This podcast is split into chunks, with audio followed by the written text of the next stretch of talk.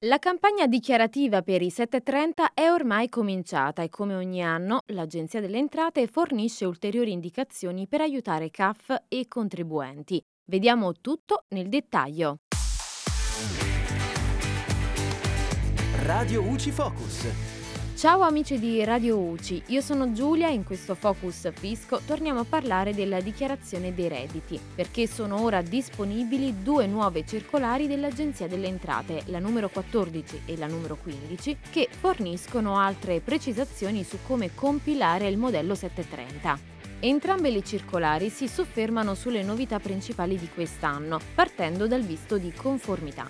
Infatti, sulla base del decreto legge numero 73 del 2022, ora, nel caso di dichiarazione precompilata presentata senza modifiche, è previsto l'esonero della conservazione della documentazione degli oneri comunicati dai soggetti terzi. Invece, in caso di modifica della dichiarazione precompilata, è necessario conservare la documentazione per tutti gli oneri. Per le spese sanitarie, quindi, bisogna conservare scontrini, fatture, eccetera, che non risultano indicati nella precompilata o il cui importo è stato modificato. L'Agenzia delle Entrate chiarisce anche che se una persona vuole fruire della detrazione del super bonus nella dichiarazione dei redditi e per la stessa dichiarazione non c'è l'obbligo di apposizione del visto sull'intera dichiarazione, per la trasmissione telematica è possibile avvalersi di una persona diversa da quella che ha rilasciato il visto di conformità.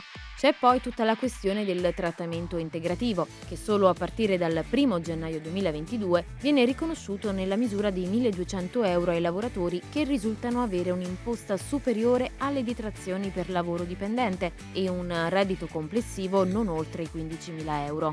L'Agenzia delle Entrate menziona anche il credito d'imposta per attività fisica adattata, riconosciuto alle persone che ne hanno fatto richiesta sul sito dell'Agenzia delle Entrate nel periodo che va dal 15 febbraio 2023 al 15 marzo 2023. Vale la pena sottolineare che questo credito d'imposta non è cumulabile con altre agevolazioni di natura fiscale ed è utilizzabile solo nella dichiarazione dei redditi in diminuzione delle imposte dovute.